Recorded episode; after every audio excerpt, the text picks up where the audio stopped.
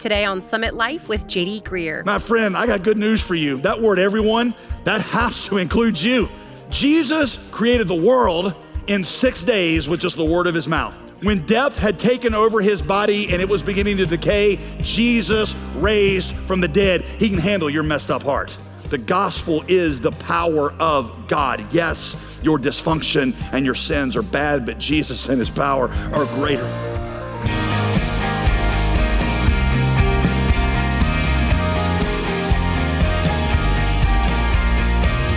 Welcome back to Summit Life with pastor, author, and theologian JD Greear. As always, I'm your host, Molly Vidovich. You're joining us at the very beginning of our new teaching series in the book of Romans. And today, Pastor JD continues his introduction to the book and explains what it means for the gospel to saturate your life from the inside out. After all, the goal is to send you out with the life changing truth of Jesus Christ to a lost and very broken world. You may already know the facts of the gospel, but are you ready to get intimately familiar with the truth of the gospel? Let's join Pastor JD in Romans chapter 1. Luther taught three terms, which we still use today. I'll give them to you not in Latin, but in English. The three words that you should know, and I want you to write them down in the margin there. Number one, gift righteousness. Righteousness that's not a standard we obtain, Righteousness, that's a gift that the merciful God gives to us by faith as a gift when we receive it, which leads me to the second word alien righteousness. Alien righteousness means righteousness from outside of you, not righteousness that corresponds to how righteous you are, not a reward for being righteous, but a declaration that you're righteous because God gives you righteousness. Uh, imagine you're sitting in physics class. And as you sit there, the teacher stands up and gives you a blank notebook and says, Your exam is to explain the difference in the three different kinds of isotopes and the varying electromagnetic qualities between all three of them. You have no idea what he's talking about. So for three hours, you sit there like a dumb animal and just stare at your paper. And when the three hours is finished, you walk up to the teacher's desk with nothing on that piece of paper except for your name. But right before you set down that blank paper on the desk, a student you don't know comes up from behind you and snatches yours out of your hand and takes your blank piece of paper and scrubs out your name and writes their name and then puts in your hand their completed perfect essay, having had scrubbed out their name and put your name on it. And so you get the perfect passing grade and they get the failing grade. Now, I realize you are not allowed to actually do that in college. I get that, okay? But that is what Jesus did with alien righteousness. He lived the life that I was supposed to live, then took his name off of it and put mine on it. Then he died the death that I was condemned to die, and he took my name off of it and put his name on it. So that I now have gift righteousness and alien righteousness, which leads me to the third phrase that you use simultaneously righteous and a sinner. You see, in who I am, I know that I'm still a sinner. It's not that I've actually become righteous, but God has declared me righteous while I am a sinner. Some of you think that righteousness is the standards you work up to, and God says, Hey, congratulations, you're righteous. No, righteousness is a gift that God gives you from outside of you, and He puts you on it. And while you're a sinner, God still sees you as perfect, not because you are perfect, but because of who Christ is and what He has done in your place. In this, the righteousness of God is revealed. By the way, you should note that this gospel Paul's talking about is not just about forgiveness. That's how we always think about it. Oh, I'm just, I'm not perfect. I'm just forgiven. Yeah, you're not perfect. I get that, but you're not just forgiven. Okay? You're also made righteous, which is a whole nother thing. Uh, John Stott, another great Bible teacher, says it's like a prisoner on death row who is pardoned by the judge. But not only is he pardoned, the judge says, after he pardons him, he hangs around his neck the Congressional Medal of Honor and awards him graduate degrees from the most prestigious university in the land so that everywhere this prisoner goes from that point on, that prisoner is greeted as a hero who has done amazing, great things rather than a prisoner who has done shameful deeds. That is what God has given us in Christ. People ask me sometimes how I can be so sure that when I die, I will go to heaven. Is it because they say you have mastered the Christian life so much, you think you're so good at it that God will just make sure He grades on the curve and you'll get in? Absolutely not. In fact, it is quite the opposite. The reason I know for sure that I will go to heaven when I die is because I am as sure of heaven as Jesus Christ himself is. Why? Because Jesus became my righteousness. And when God says to me, JD, why do you think you're worthy to get into heaven? I will stand up and I will say, Because I fasted for 40 days in the wilderness, and then I resisted Satan to his face. And I had so much faith I walked on water. And I never had an impure thought. And I was so full of love that when they were crucifying me, I looked down from the cross and I said, Father, forgive them because they don't know what they're doing. You're like, wow, that was, when did you do all that? I didn't do any of it.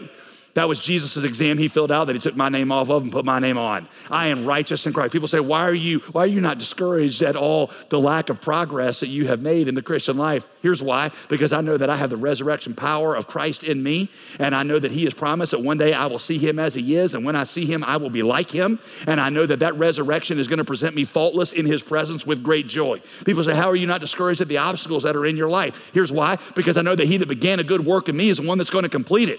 Why are you not discouraged when it looks like you can't see God work at work in your life? Well, because I know that if He didn't spare His own Son for me, then of course He's not also give me freely all things that in the Christian life. I know that if God has given me His righteousness, I know that He's going to keep me all the way through. I'm not just forgiven, I'm made righteous, I'm treated like Jesus because Jesus took my place. That is what this gospel is talking about.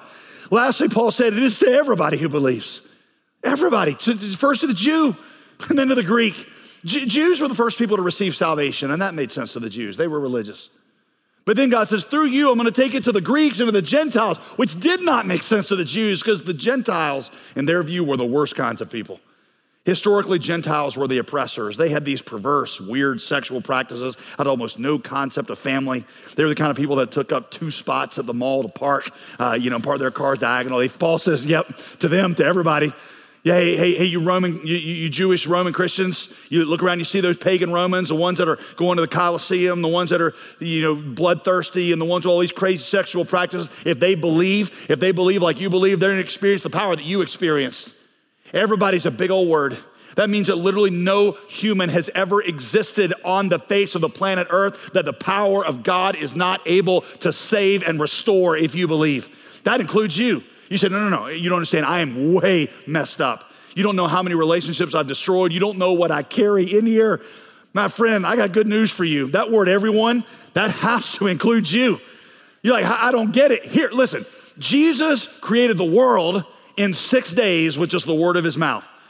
When death had taken over his body and it was beginning to decay, Jesus raised from the dead. He can handle your messed up heart, he can deal with your relationships. The gospel is the power of God. Yes, your dysfunction and your sins are bad, but Jesus and his power are greater.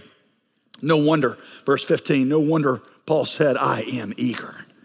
How could you not be eager when you understand power like that?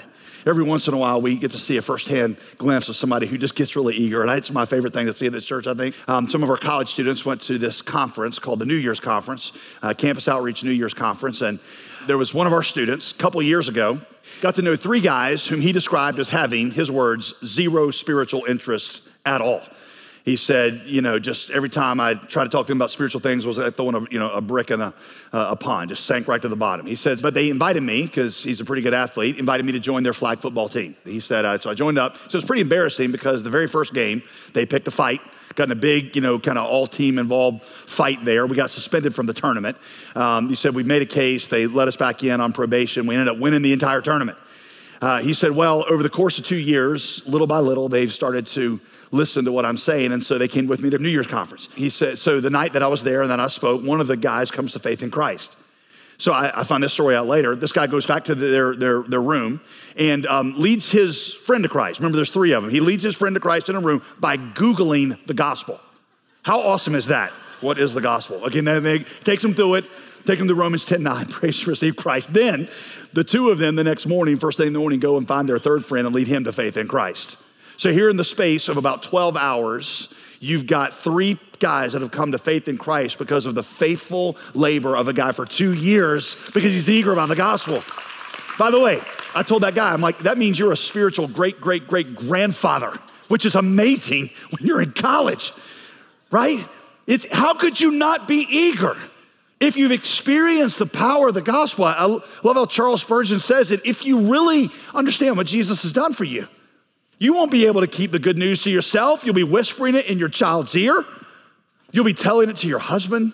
You'll be earnestly imparting it to your friends without the charms of eloquence. You'll be way more than eloquent because your heart will speak and your eyes will flash as you talk of His sweet love. You don't need a public speaking course, you don't need to go to seminary. And when Jesus has become real to you, you become the most eloquent speaker there is because you're talking about something that comes from your heart.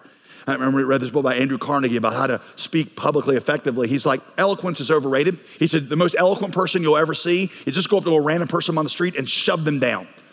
He goes, and watch, they'll pop up and they'll be as eloquent as you've ever seen anybody speak because they're mad.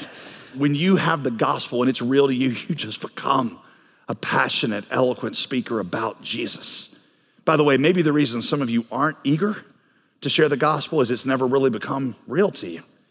It's like a theory, it's like a religious theory up there, but you don't talk to your friends about it because you've never tasted of its power personally. And by the way, don't hear me condemning you because that's what this year is about.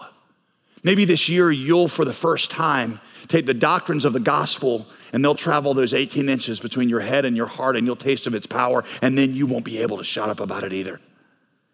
By the way, when Paul said, I'm eager to preach the gospel to Rome, realize that eagerness for him came with a cost, right? I mean, for me, I'd be eager to preach the gospel in Rome today. Pope, if you're listening and you want me to come to the Vatican and preach the gospel to you guys, I'm happy to do it, okay? Ready and willing. Because um, we think Rome is like luxurious vacation, right? I mean, I've only been to Rome one time, and it was a mistake. Um, no, no, here's why. Because they diverted our plane in the air for some reason and gave us an unplanned 13 hour layover in Rome. So I'm busy trying to, you know, like, what do I got to do? There were three things I wanted to do in Rome. Number one, I wanted to go to the Colosseum because the movie Gladiator had just come out, and Russell Crowe in that movie reminded me a lot of myself, okay? So that was number. Number two, I wanted to go visit the catacombs because I heard a lot about that. And then number three is I wanted to go and eat at the original Olive Garden.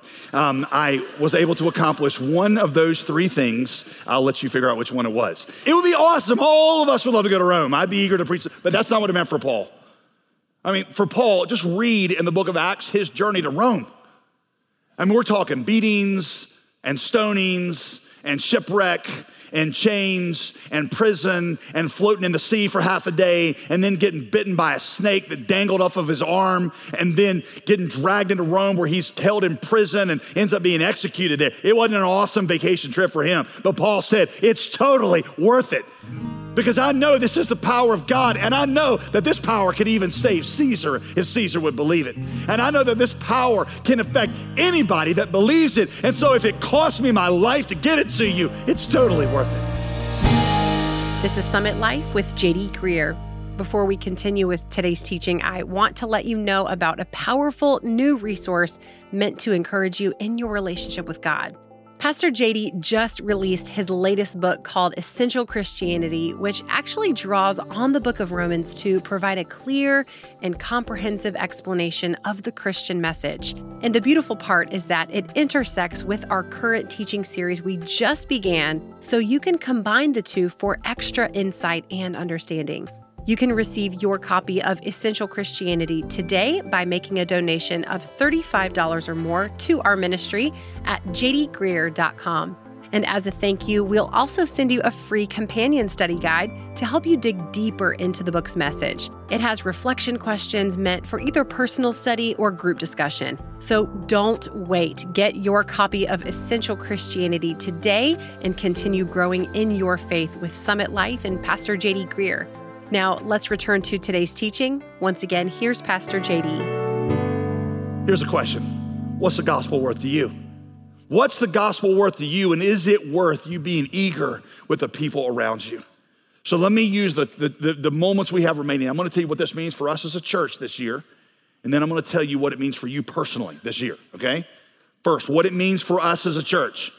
It means that as much as I am able, by God's grace, the gospel will always be paramount at this church in our message and in our mission. As your pastor, I need you to understand that I always want to keep us focused on the gospel. Why? Because it is itself the only power of God. So, yes, I'm gonna try to share practical things along the way with you. But understand that the only thing that'll change you is when you behold the gospel and believe the gospel. And that's why I'm always going to come right back to it in everything we do. D. Martyn Lloyd Jones, another one of my preaching heroes, um, back in the 1950s, he said, You know, there's this big discussion today about whether sermons should be doctrinally rich or practically relevant. Now, it's amazing. Here we are 70 years later, people argue about the exact same thing. He said, I would say neither. He said, because the goal of a lecture is that you leave with a page full of notes. The goal of a motivational speech is you leave with a page full of action steps.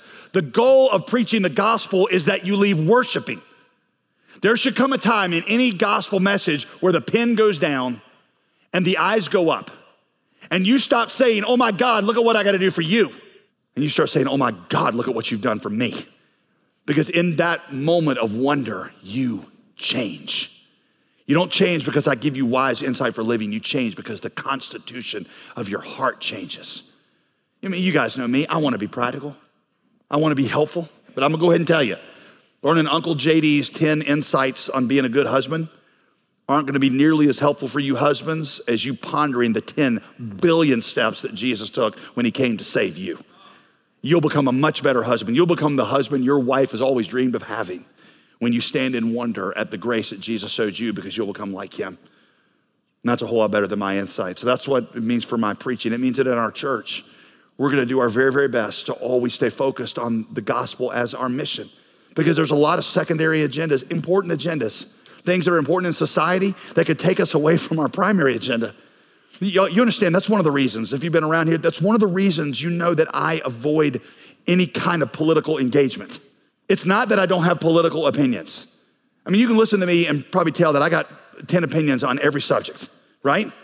It's just that I know that if this church becomes characterized by a particular political viewpoint or slant, then we will lose opportunity to preach the gospel to the rest of everybody else right? And I don't want my, I don't want our, our bandwidth to be used up on things that are not the gospel. That's why I, I, I tell you, I'm like, you know, hey, I, I, I, might be wrong in my opinion on global warming. I might be, and what to do about it. I might be wrong in the helpfulness or unhelpfulness of a single payer healthcare system. I might be wrong in my policies on immigration, but I am not wrong about the gospel. And I refuse to let my opinions on the former keep people from hearing me on the latter. I know at the end of the day, I know these questions are important and you need to have them and you need to educate yourself on them. But salvation did not come riding on the back of an elephant. It didn't come riding in on Air Force One. It came in a baby's cradle in a manger. And that's what we're going to talk about here because Jesus is the power of God to change. And I don't want to let any secondary thing come in the midst of preaching that one thing, right? It's why in all the mission agendas we do, preaching the gospel is central to us. One of the most riveting, maybe jolting stories I think in Jesus' life is John 6, where Jesus feeds the 5,000 with five loaves and two fish. Read the story. Immediately after he gets done, everybody in the crowd wants to make him king. Why? If this dude can do that with five loaves and two fish, what could he do in the stock market? This guy can end world hunger. What does Jesus do? He runs, he leaves, he retreats, he goes up on the mountain and hides. Then he comes back at the end of the chapter preaching the gospel. What was so important to him that he would even forego solving world hunger? Preaching the gospel. Because feeding hungry bellies will keep people alive for a lifetime, but preaching the gospel will save their soul for eternity. It's not that we ever choose like and do one without the other. I mean, we do this as part of our love for our neighbor, but we understand that in the midst of all the good things we do for our neighbor, the very best thing we can ever do is we can preach to them the gospel that can save their soul eternally. It's why we don't build this church around our own cultural preferences, because, you know, it's not really about the things that you and I like. If this gospel is going to be for our community, then we've got to figure out what to do to get the gospel accessible to our community. God has not just called us to reach one kind of person from one particular culture in one particular part of the city. He's called us to reach everybody here, which means that we've got to do things here that may not be exactly the way that you prefer them. Because one thing I've learned, uh, you probably have too, is that different cultures prefer different things in worship. Have you noticed that yet? Right? Have you? Um, uh, we got a lot of historic, you know, kind of Baptist, Southern Baptists in here. Hey, here's what I know about, about, about you people, okay? I know that, man, they love to sing the words that are in the song. And I know that if they get really into it, this is what they do right here, okay? Hand about that high. And if they're like totally feeling like in the spirit, they'll kind of do the carry the TV thing right here. That's, that's kind of their moment. And when I'm preaching, if I say something really good, man, they'll let out a very short staccato, amen. Now, we've got others from a more Pentecostal background They're the ones who are out in the lobby before the service. They're, you know, stretching because uh, they don't want to pull a hammy during worship, okay? Um, and we, I know we have uh, some of our, we've had members here who came from a um, African-American Pentecostal background that men, when they would talk back to me in service, they wouldn't let out a short staccato amen. I mean, we're talking full sentences with paragraphs and questions. And I'm like, do I have to stop and like answer this question or what is going on here?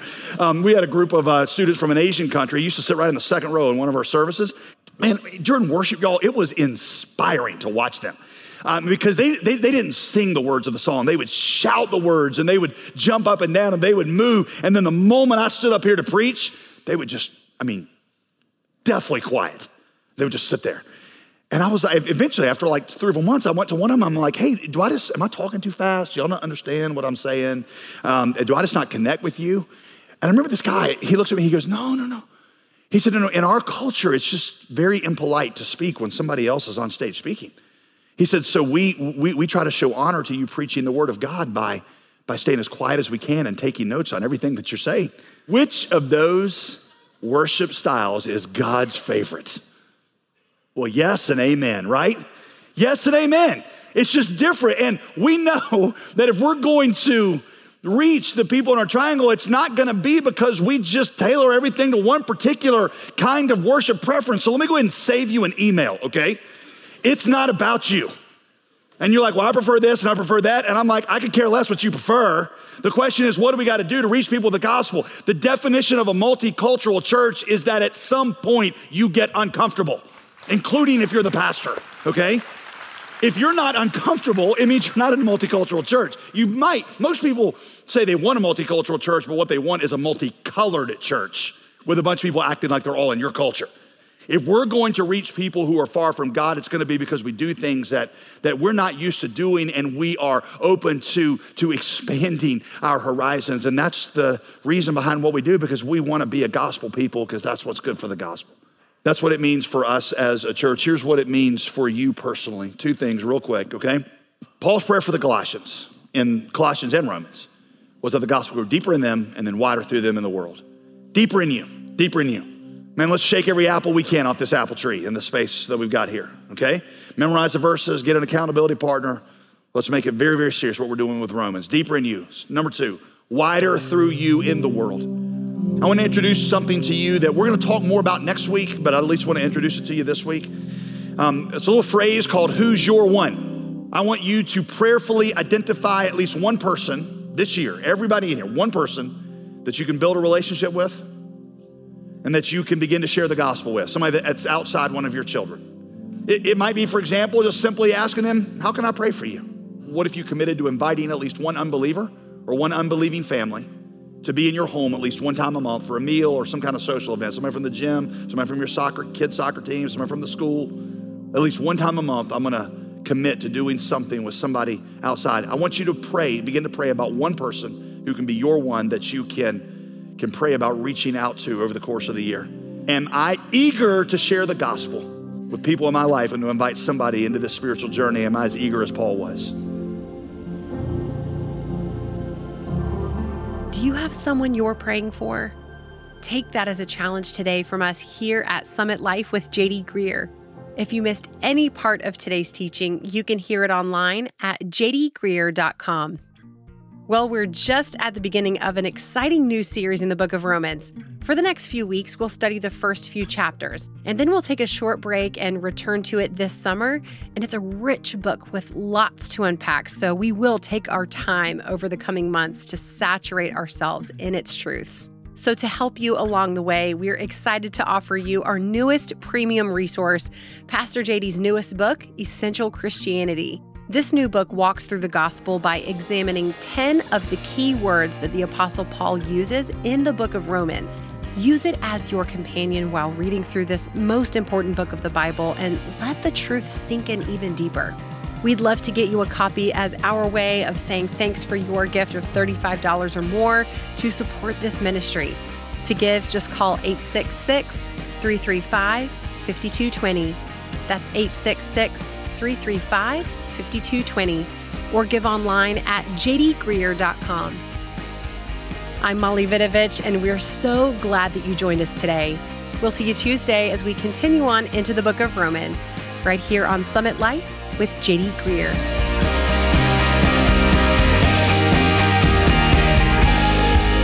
Today's program was produced and sponsored by JD Greear Ministries.